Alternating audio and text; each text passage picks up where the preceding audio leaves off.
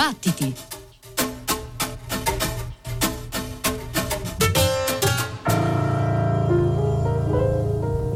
Buonanotte, ben ritrovati a Battiti da Giovanna Scandale, Antonia Tessitore, Pino Saulo, Ghighi di Paola, Simone Sottili. Questa puntata di Battiti è dedicata ad uno dei grandi padri del jazz, un personaggio che ne ha diffuso lo splendore nel mondo e che questa notte cercheremo, grazie anche a una raccolta di testi scritti di suo pugno, cercheremo di incontrare anche al di là del palcoscenico. Lo immagineremo davanti alla sua macchina da scrivere e chiaramente non faremo a meno della sua musica splendente da subito. Ambassador Satch.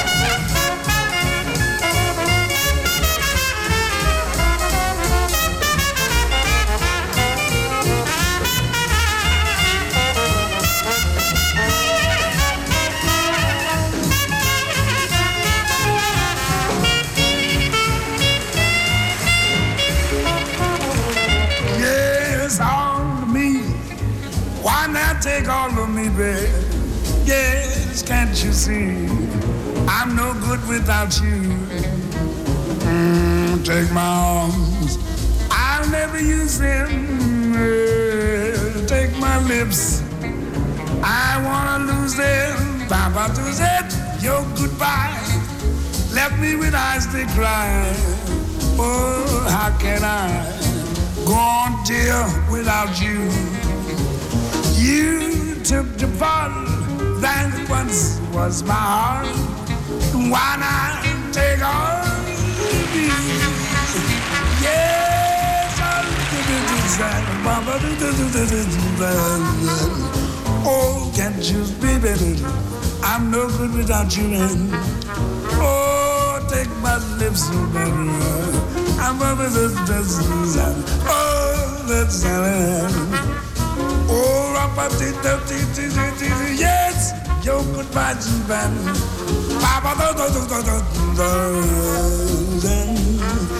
I'm no good without you, baby.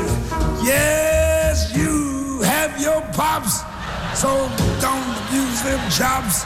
So why not take all the, I take it up, but all of it, your clarinet and bubble.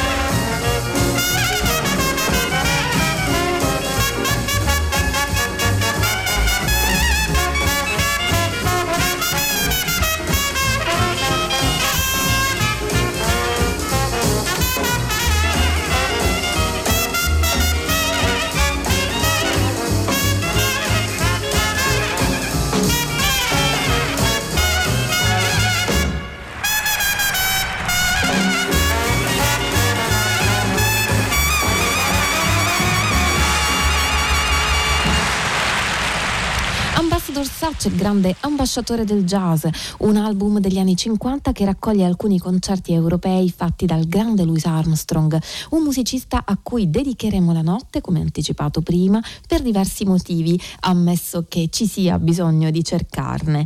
Quest'anno sono ricorsi 120 anni dalla sua nascita e i 50 dalla sua morte, ad esempio. Armstrong è nato nel 1901 ed è morto nel 1971.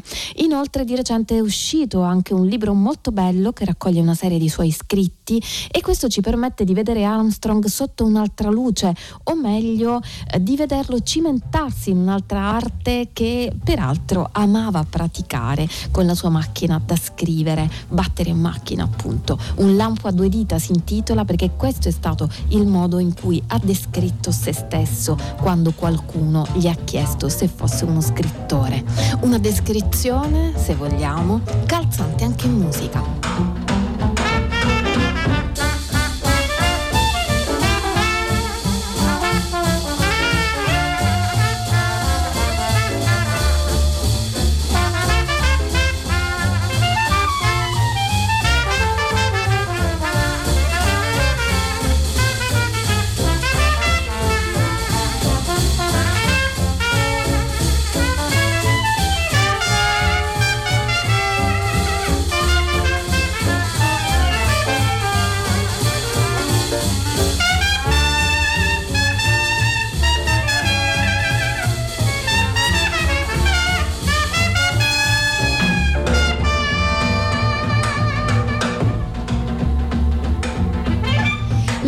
Di Russian Lullaby ci fa da sottofondo per iniziare a parlare del libro che abbiamo tra le mani questa notte. Si tratta, come accennavamo prima, di un'antologia di testi scritti da Armstrong nel corso della sua lunga vita. È curata dal musicologo Thomas Brothers e vi troviamo una serie di scritti davvero affascinanti che esprimono pensieri e riflessioni, delineano in qualche modo le relazioni che intratteneva Armstrong con i suoi amici, parenti o conoscenti eh, e ci parlano anche della sua vita, della sua storia. Si tratta di lettere, brandelli di biografie, storie che ci mostrano la passione di Armstrong per la scrittura, una attività che definiva il suo hobby e come scrive anche Stefano Zenni nell'introduzione di questo libro, Un lampo a due dita, eh, scritti scelti di Armstrong, un'attività non così nuova al mondo degli afroamericani a dispetto della loro storica lontananza fin dagli anni della schiavitù dall'istruzione,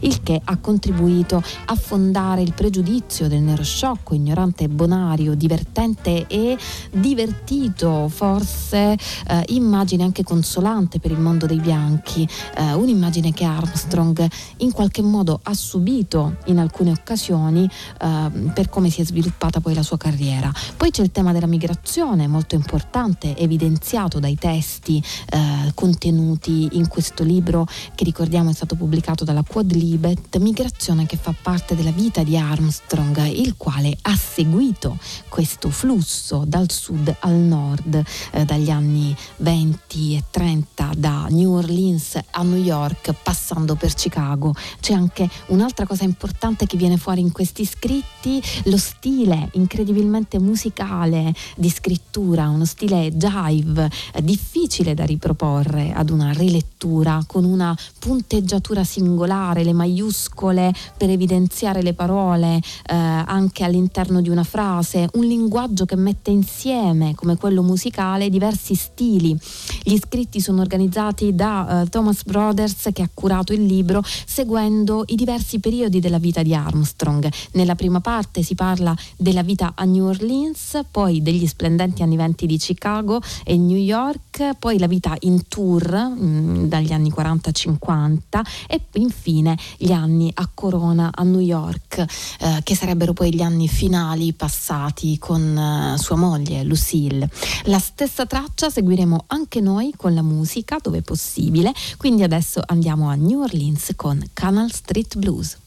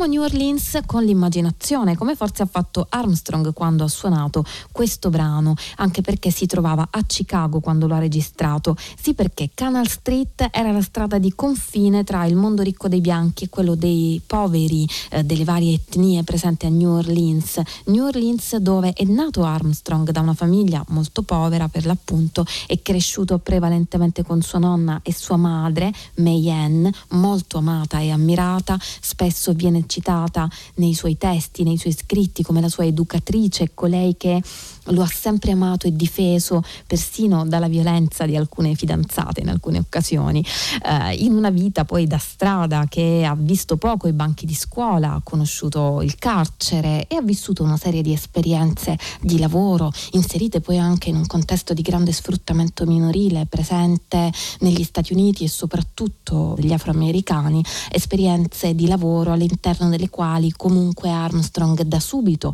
come molti, ha trovato usato personali strategie di adattamento. Nel libro che stiamo esplorando stanotte dedica pagine anche molto appassionate all'esperienza con la famiglia di religione ebraica con la quale da bambino ha lavorato come Robby Vecchi. Tra i primi capitoli di Un lampo a due dita ce n'è uno dal titolo Louis Armstrong più la famiglia ebrea a New Orleans, Louisiana, nell'anno 1907. Eh, a quanto si evince dagli scritti, queste persone, Karnowski, lo hanno accolto e fatto sentire a casa e con loro Armstrong ha sviluppato l'abilità del canto, appresa anche in chiesa e nei gruppi vocali eh, per strada, gruppi di cui ha fatto parte molto presto. Così leggenda vuole che mentre era sul carretto con Alex Karnowski a raccogliere oggetti e vecchi indumenti si è trovato davanti una vecchia trombetta di lata e ha iniziato a soffiarci dentro.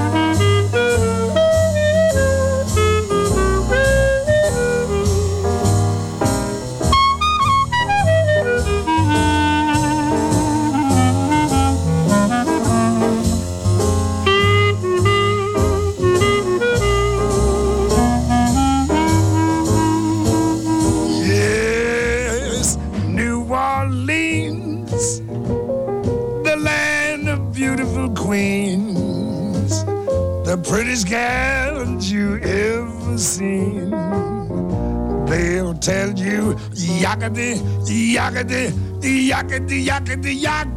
In New Orleans, my hometown, you know, the land of the red beans. don't forget those ham and greens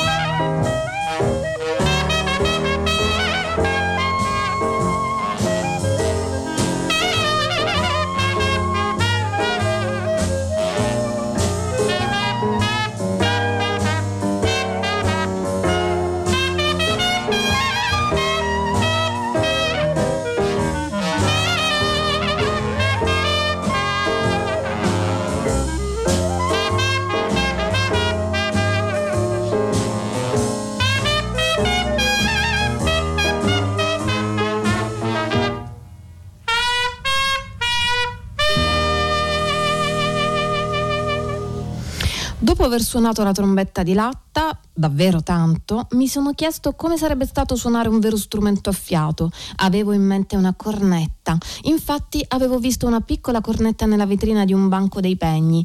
5 dollari. La fortuna girava proprio bene. Grazie ai Karnowski, che mi fecero un prestito dal mio salario, risparmiai 50 centesimi alla settimana e comprai la cornetta. Era tutta sporca, ma a me sembrò subito bellissima. Dopo averci soffiato dentro per un po', ho capito che riuscivo a suonarci Home Sweet Home e poi ecco che arriva il blues. Da allora ho strombazzato facendo un po' di casino.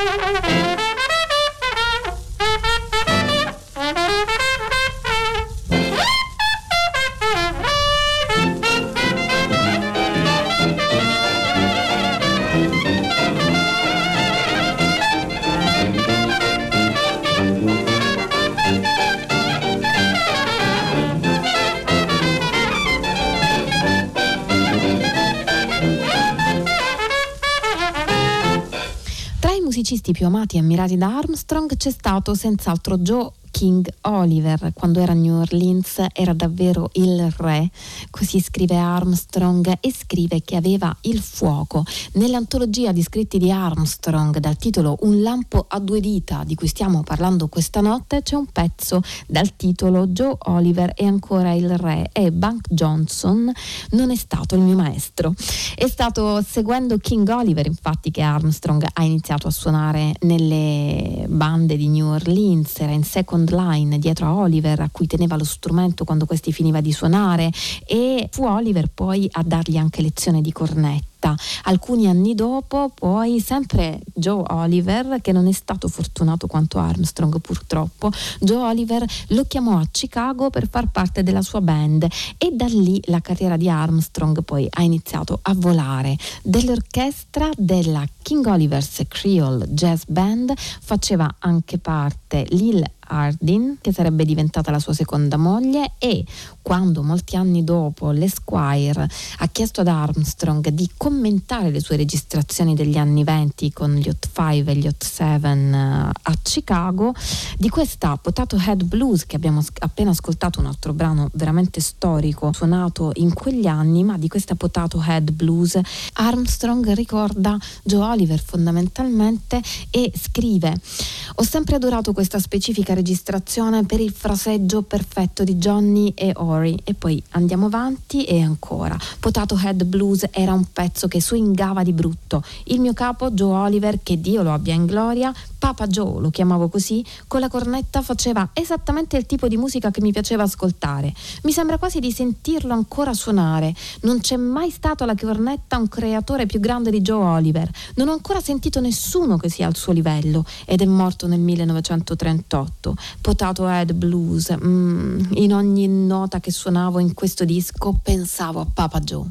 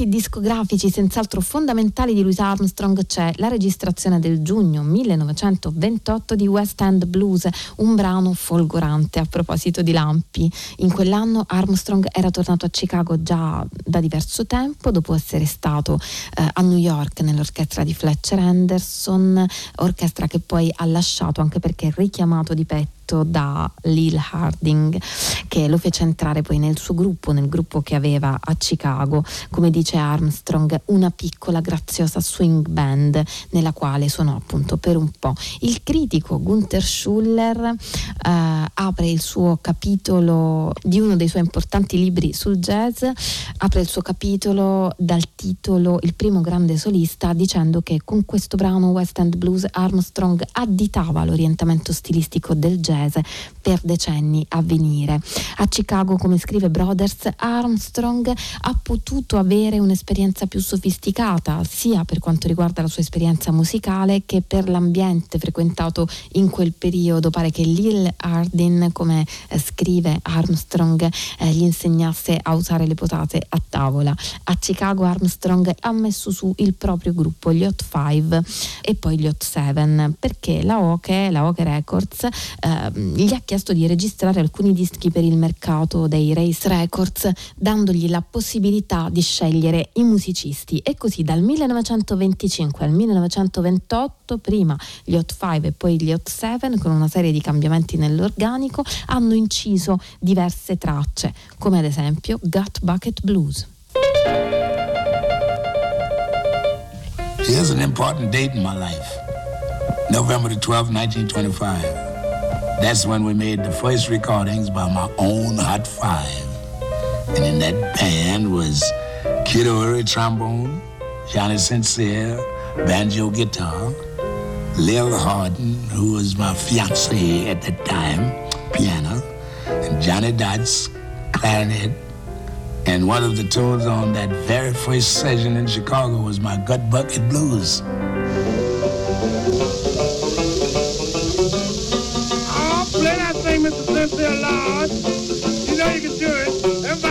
need for me to do that thing. Hi, hi.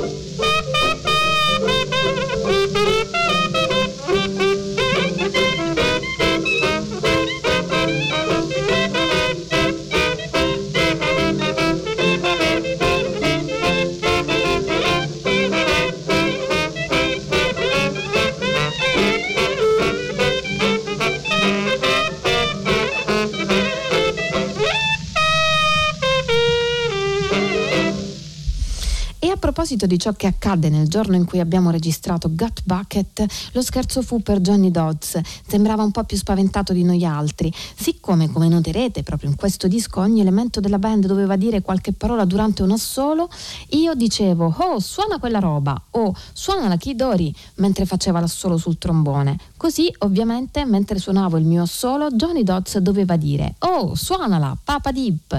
Era il mio nomignolo, alias a New Orleans, prima che noi tutti venissimo a Chicago. E non ci crederete, Johnny Dodds non riuscì ad aprire bocca e non disse nemmeno una parola quando toccava a lui dire "Suonala, Papa Deep". Così scrive Armstrong e poi continua in un florileggio di parentesi, puntini, trattati trattini maiuscole a raccontare quello che è successo durante la registrazione di Gut Bucket Blues, Louis Armstrong che scrive su richiesta dell'Esquire, che scrive e che racconta come sono andate le registrazioni avvenute a Chicago con gli Hot Five. Durante questi anni fu registrato anche il primo brano in cui Armstrong sviluppa lo stile scat, già presente prima di lui, ma probabilmente Armstrong ha avuto il merito di svilupparlo e in qualche modo si sistematizzarlo, ehm, strutturarlo al meglio così nella musica. Ecco ancora cosa scrive Armstrong della registrazione di questa Hibby GBs.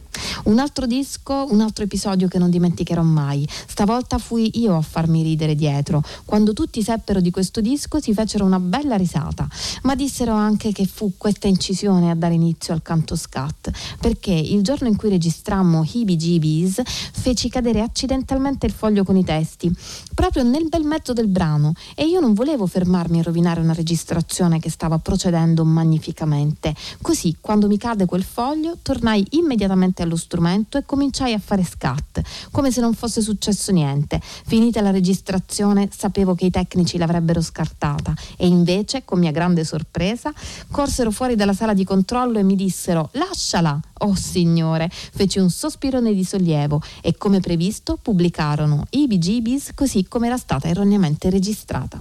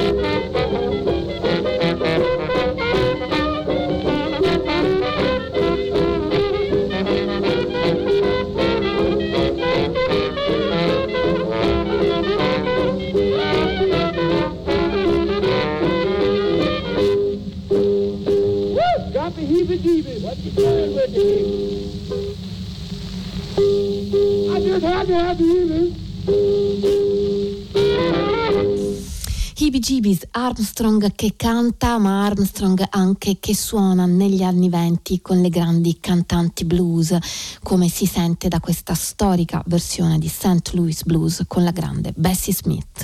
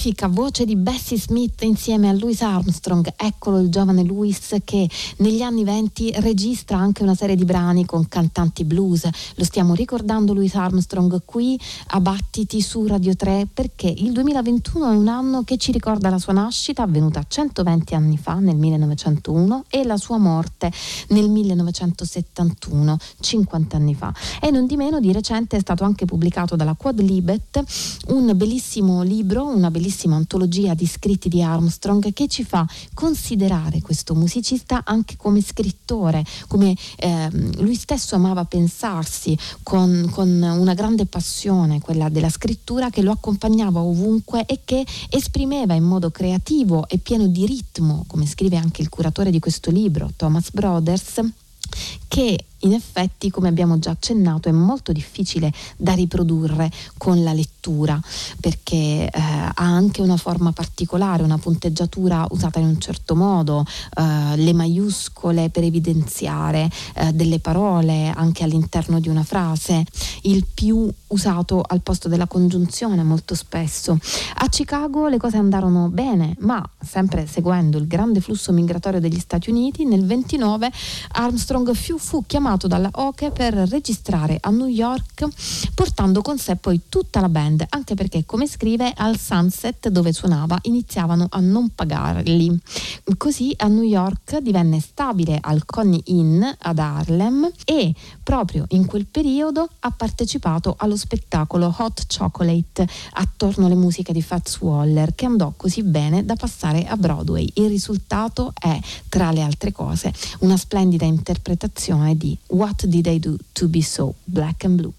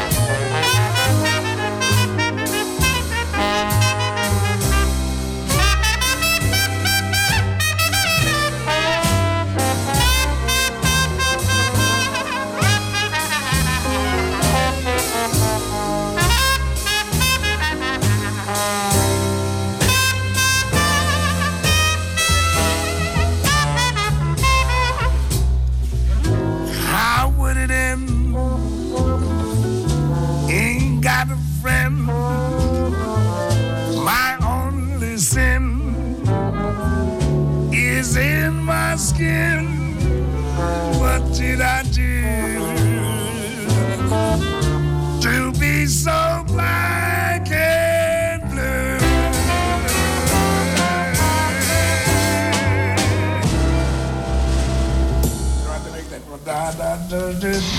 What Did I Do to Be So Black and Blue, brano di Fats Waller che Armstrong suonò in Hot Chocolate nel 29, arrivato da poco a New York e che noi abbiamo ascoltato in una interpretazione successiva della Columbia, Louis Armstrong and His All Stars. Dagli anni 30 si vola sul serio. Armstrong inizia a viaggiare, a suonare in giro per gli Stati Uniti e poi per l'Europa. In questo periodo inizia a diffondere il suo suono per il mondo e anche il jazz. Nel 1942 un critico inglese eh, gli dà il nome di Satchmo. Alla tromba unisce anche un canto incredibile che perfeziona di volta in volta la partecipazione ai diversi film di Hollywood, per quanto purtroppo sempre segnati da una mentalità razzista piuttosto imperante, contribuivano a dargli notorietà. Stava con Alpha Smith che aveva conosciuto a Chicago mentre era ancora sposato con Lil, l'aveva conosciuta mentre suonava al Vendom Theater. Così scrive.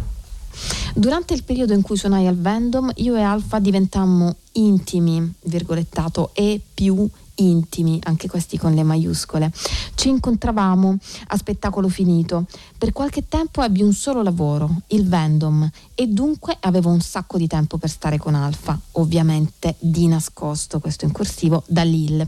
Poi pensai anche al fatto che Lille, mentre io ero al lavoro, se n'era andata in giro con uno dei papponi di Chicago. Perciò come diciamo noi gente di colore, quello che vale per la papera vale per il papero, ovvero se Lil si godeva la compagnia di qualcun altro, allora potevo farlo anch'io.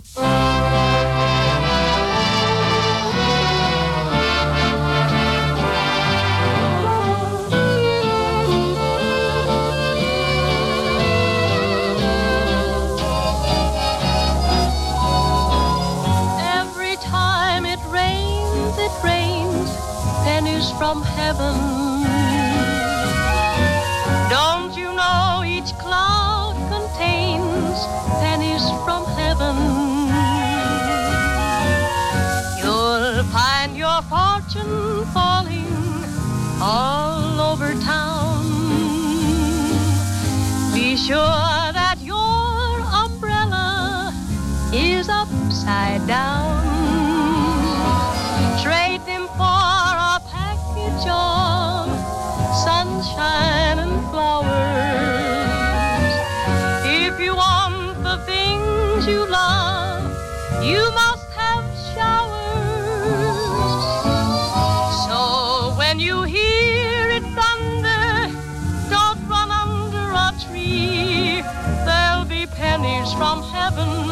for you and me.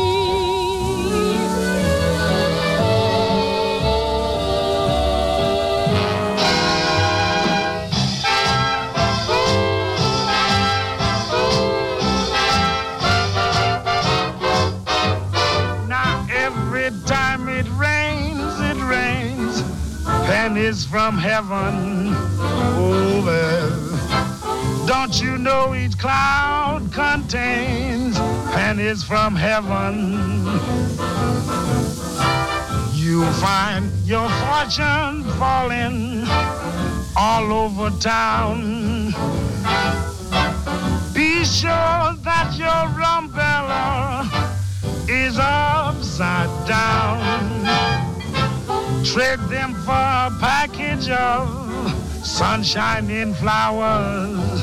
Mm, well, if you want the things you love, you must have showers. So when you hear it thunder, don't run under a tree. There'll be pennies from heaven for you and me.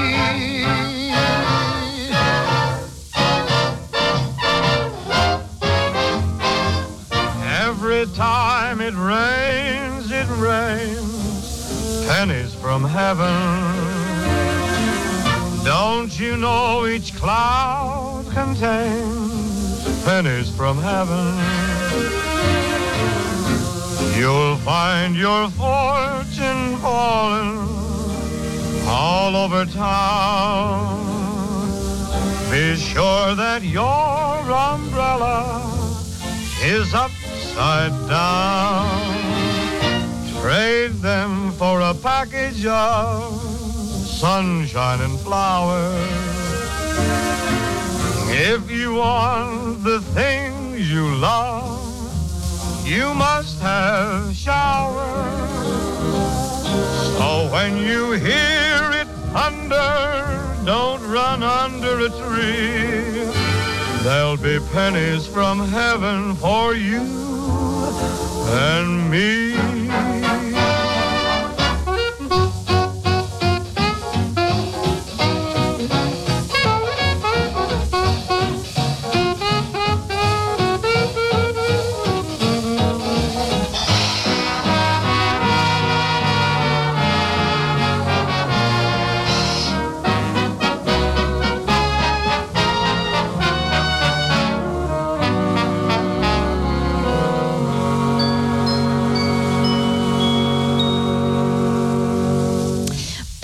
Heaven tratto da uno dei film interpretati da Armstrong negli anni 30, una carriera in grande ascesa che non si accordava comunque molto con gli sviluppi del jazz tra gli anni 30, 40 e 50. Per un periodo comunque Armstrong ha suonato con grandi orchestre e eh, quello è un periodo eh, in cui con lo sviluppo del suo grande successo iniziano anche le situazioni limite, eh, quelle che hanno trasmesso in modo più o meno veritiero un'immagine di Armstrong piegata all'intrattenimento soggetto dei bianchi, schiavo di un'immagine e di aspettative sociali per nulla onorevoli e rispettose, il nero che sorride, le maschere da minstrel show, eh, come quando ha fatto parte della parata King of the Zulu, per cui Dizzy Gillespie, come scrive anche Brothers, dichiarò Luis è la macchietta da piantagione che tanti di noi rifiutano. Poi Gillespie si sarebbe in qualche modo ricreduto, anche considerando il contesto nel quale è cresciuto Armstrong, eh,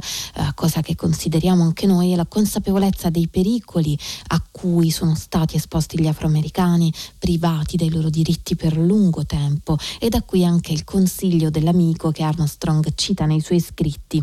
Dipper, finché vivi, non importa dove sei, tieniti sempre un bianco a cui piaci, che ti metta le mani sulle spalle e dica questo è il mio negro e nessuno ti farà del male. Ed in effetti Joe Glazer, suo manager, potrebbe aver svolto questo ruolo affiancato anche ad un'idea di intrattenimento che ha fatto parte della vita e della personalità di Armstrong da subito, in cui l'umorismo, il divertimento, la comicità intelligente e autoironica, non quella necessariamente consolante dei minstrel show, ma sempre un po' al limite eh, con questa, questa ironia diventa anche una via di salvezza espressiva quanto interiore. Glazer negli anni 40 gli consigliò di ridurre l'organico e di formare un gruppo fisso Louis Armstrong and his All Stars.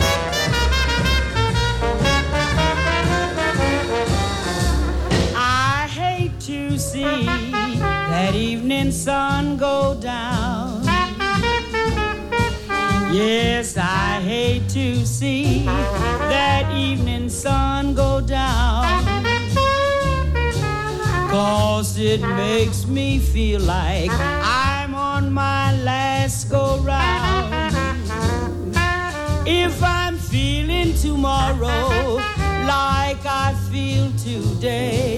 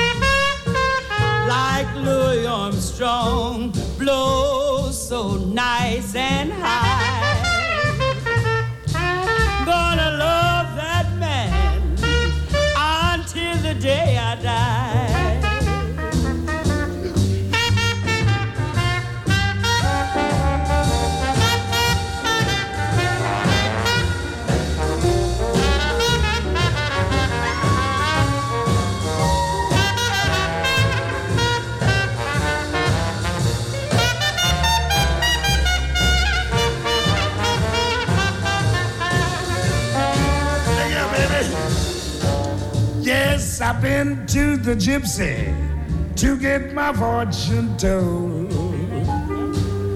Yes, I've been to the gypsy to get my fortune told. Because the gypsy knows crazy about my jelly roll. Yeah. And when I went to the gypsy, she had fortunes all over the place. I'm telling you, yes, the gypsy had fortunes all over the place. But when she looked into my hand, she slapped me right in the face.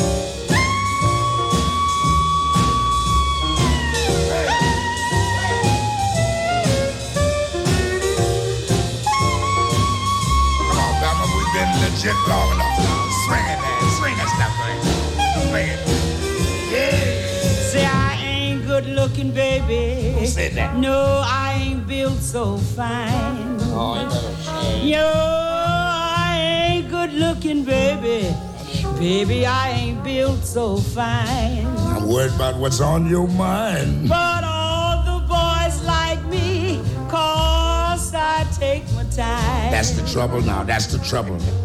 I'm gonna snatch me a picket off somebody's fence. Wait a minute now, don't go berserk now. Wait a minute. Yes, I'm gonna grab me a picket off of somebody's fence.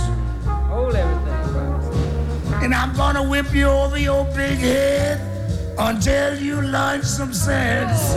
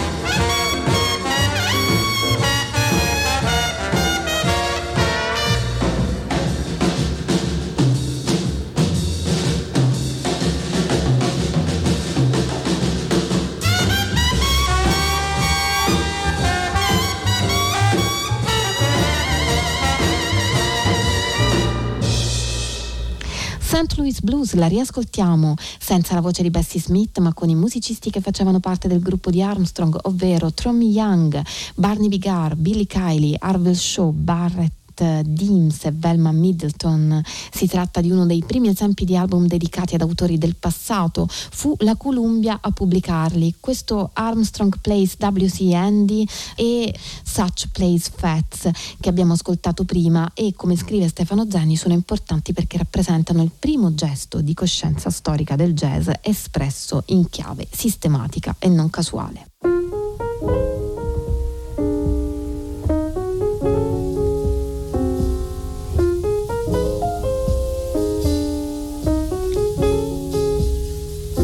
It's not the pale moon that excites me, that thrills and delights me. Oh no, it's just the nearness of you. It isn't your conversation that brings this sensation. Oh no, it's just the nearness of you. When you're in my arms and I feel you so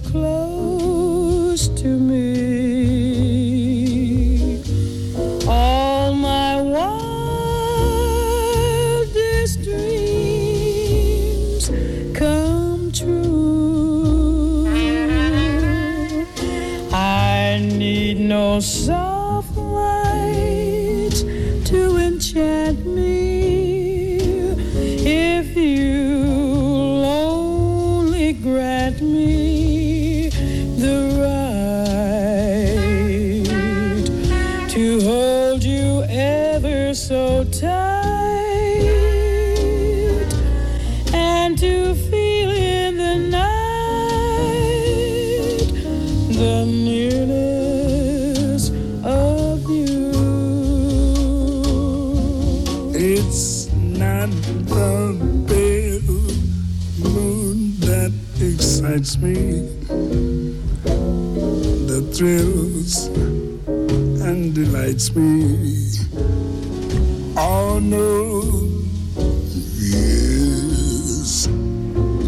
Mary.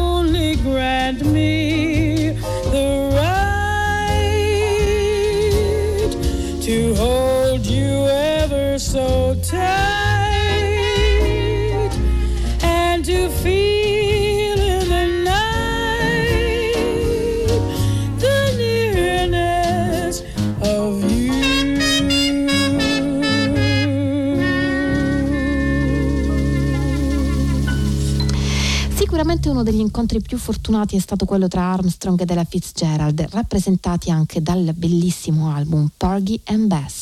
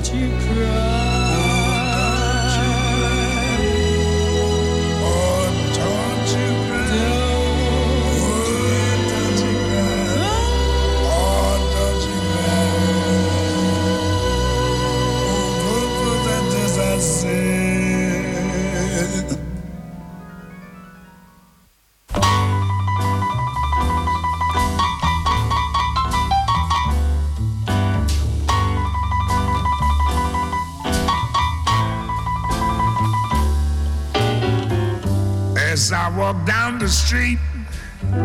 Seems everyone I meet gives me a friendly hello. I guess I'm just a lucky so and so.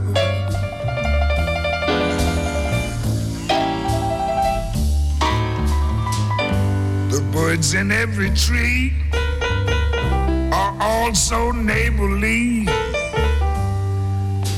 sing wherever I go. I guess I'm just a lucky so and so.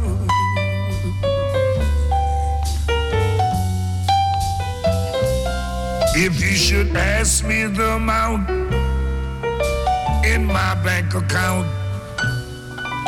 I'd have to confess that I'm slipping. But that don't worry me.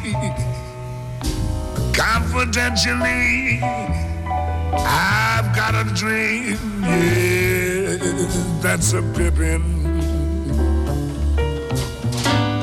And when the day is through, each night I hurry to a home where love waits, I know. Oh, babe. I guess I'm just a lucky soul and.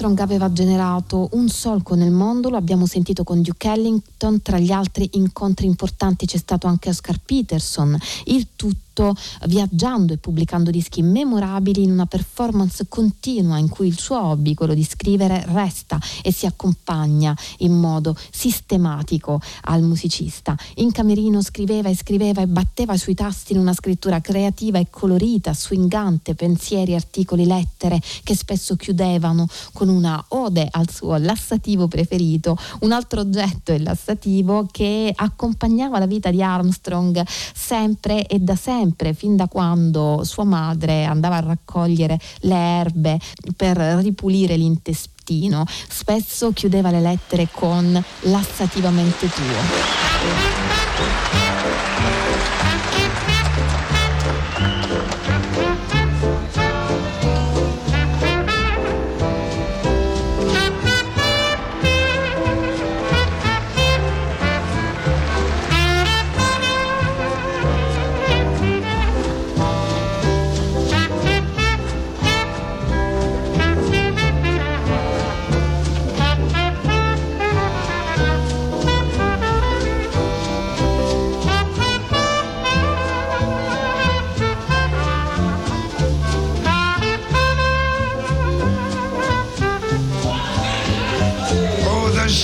Has pretty dear, and he shows them pretty white.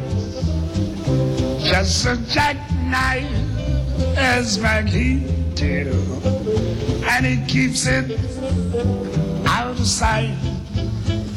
When the shark bites with his teeth, dear, scarlet billows start to spread. Fancy gloves though, where's Maggie dear? So there's not a trace of red on the sidewalk Sunday mornings lies a body oozing life. Someone sneaking round the corner. Is that someone like the knife? Yes, from a tugboat by the river, baby. A cement bank drooping down, and the cement was the weight, dear, that you might he's back in town. Yeah, Louis Miller disappeared, dear, after drawing out all his cash.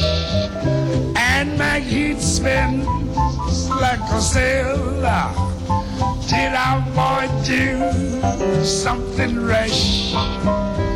Suki Tadri Jenny Diver, Lottie Lanyard, Sweet Lucy Brown. Yes, the line founds on the right, dear.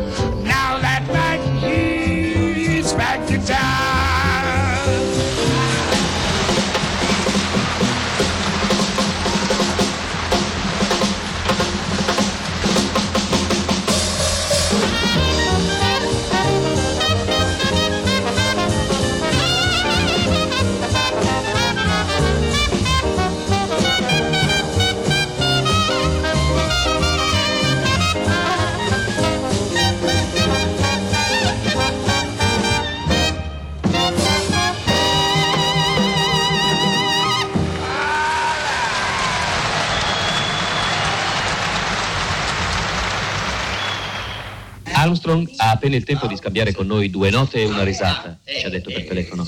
Per questo ci riceve in camera, camera d'albergo, tavolino apparecchiato per due. Louis e Lucy, la moglie saggia, sono seduti di rimpetto e stanno per iniziare la cena. Sul tavolo una tromba scintillante che due inventori usciti prima di noi gli hanno recato in omaggio. Tromba e spaghetti, menù completo per lo stomaco e per lo spirito. Siamo pronti, Armstrong? Sì, sì. Benissimo. Allora senta, nel 55 sono nati nuovi strumenti jazz come il sousaphone e il clavicembalo jazz. Vorremmo ora sapere da lei quale sarà il nuovo strumento solista per il 56. Well, personally, I don't think it's the instrument.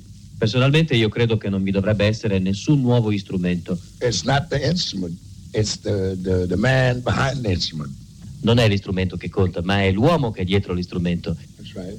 Quale sarà l'indirizzo del jazz per il 56? Music knows no age. La musica non conosce nessuna età. Listen. Da, da, da, da, da, da, da, da, Intermezzo Cavalera Scanner. For generation and generation, it still be beautiful. Rest yourself. Now, another one.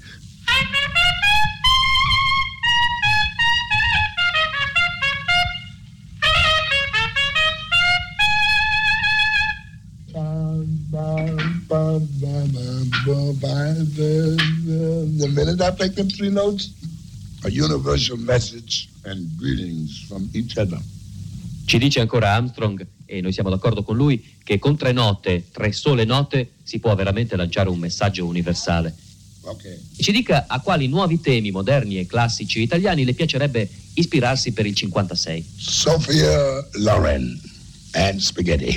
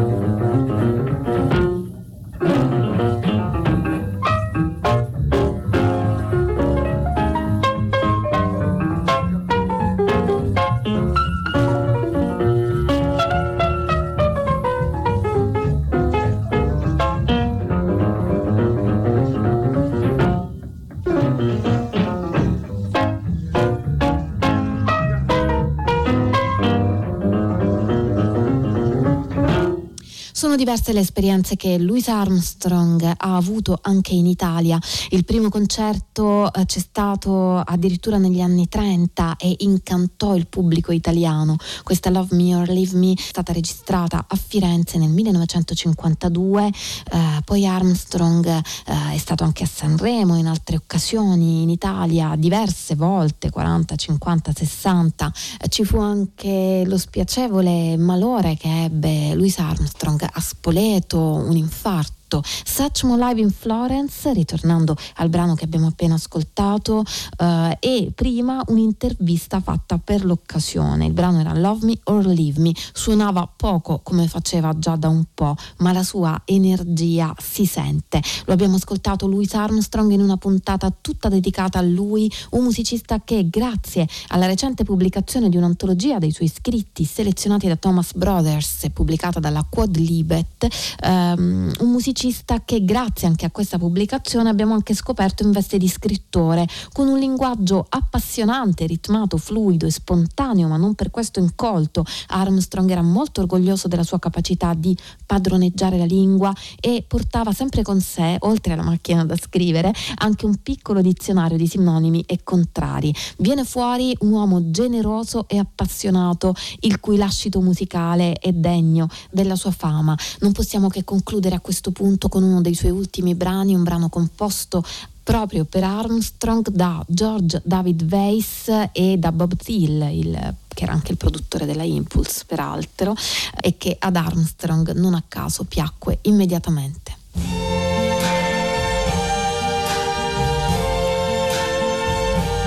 I see trees of green, red roses too. See them bloom for me and you. And I think to myself,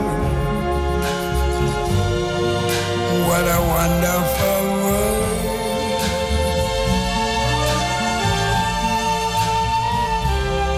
I see skies of blue and clouds of white, the bright, blessed day dogs say goodnight. And I think to myself, what a wonderful world.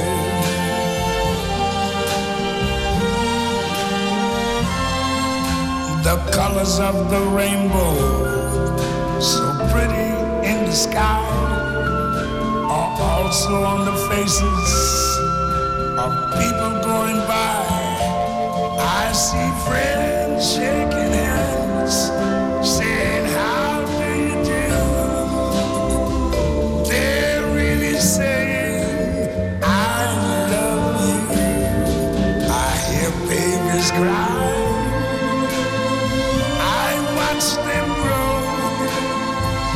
They learn much more than I never knew. And I think to myself,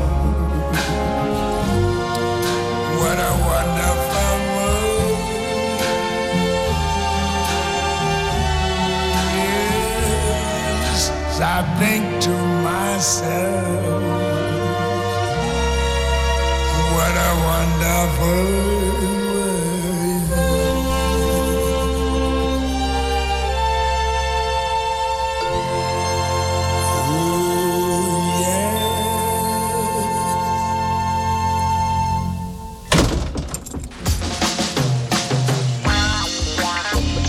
todos la luz.